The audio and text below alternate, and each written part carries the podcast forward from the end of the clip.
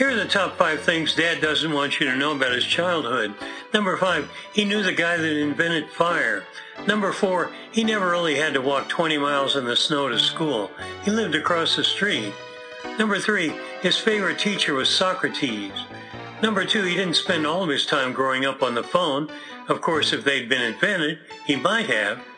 And the top thing Dad doesn't want you to know about his childhood, he doesn't have any pictures of him as a kid, but there are several cave paintings. You're you're hilarious, my friend. If you've got a music request, go to desertradioaz.com and fill out the handy request form. Your song will go on the playlist.